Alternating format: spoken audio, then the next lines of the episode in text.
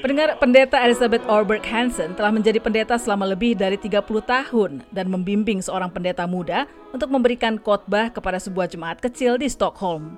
Ia mengatakan sikap seksis hampir hilang dan bahwa perubahan sikap dalam gereja merupakan cerminan perkembangan yang lebih luas dalam kehidupan masyarakat Swedia. I mean, it's in all areas in the society and especially uh, academic studies. There's more female more women studying. So Maksud saya, di dalam semua bidang kehidupan masyarakat dan khususnya studi akademis, lebih banyak perempuan, lebih banyak perempuan yang belajar. Jadi saya kira apa yang terjadi di dalam gereja saat ini lebih merupakan cerminan atas apa yang ada di dalam masyarakat. Saya bangga menjadi bagian dari gereja di mana ada pendeta perempuan dan sebagainya. I'm proud of belonging to a church mm, that uh, has female clergy and dalam Indeks Kualitas Gender Eropa tahun 2019, Eropa berada pada ranking atau peringkat pertama. Gereja Injili Lutheran di Swedia memiliki 1.533 pendeta perempuan dan 1.527 pendeta laki-laki. Sebagian uskup agung dan uskup kini juga perempuan. Dengan semakin banyaknya perempuan yang belajar menjadi pendeta, banyak yang sudah mempertimbangkan bakal adanya keseimbangan gender di gereja.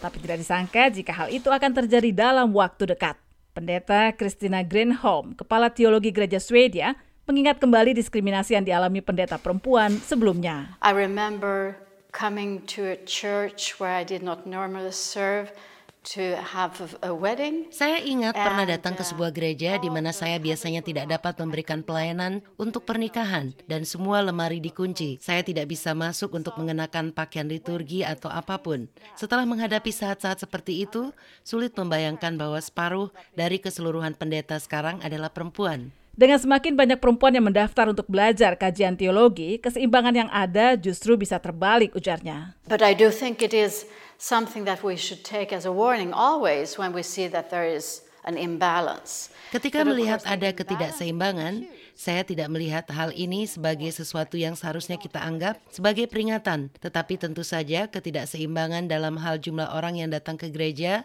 lebih mencolok. Kita tidak melihat adanya jumlah perempuan dan laki-laki yang sama datang ke gereja. Bahkan sejak lama kita tahu bahwa perempuan cenderung lebih sering datang ke gereja.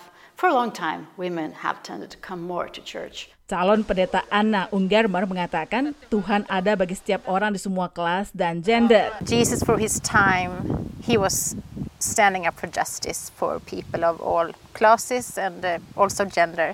Yesus so membela keadilan bagi semua orang di semua kelas dan gender. Jadi saya kira ini saatnya bagi perempuan untuk lebih berperan. Tentu saja keterwakilan perempuan baik, tetapi juga keterwakilan etnis dan kelas. Karena kadang-kadang kita bicara tentang gereja kelompok menengah dan bahwa orang kelas menengah menjadi pendeta atau datang ke kebaktian pada hari Minggu.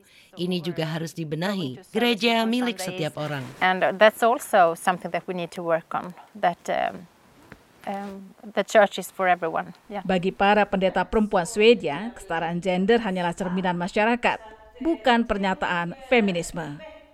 Saya Famas Reva, VOA, Washington.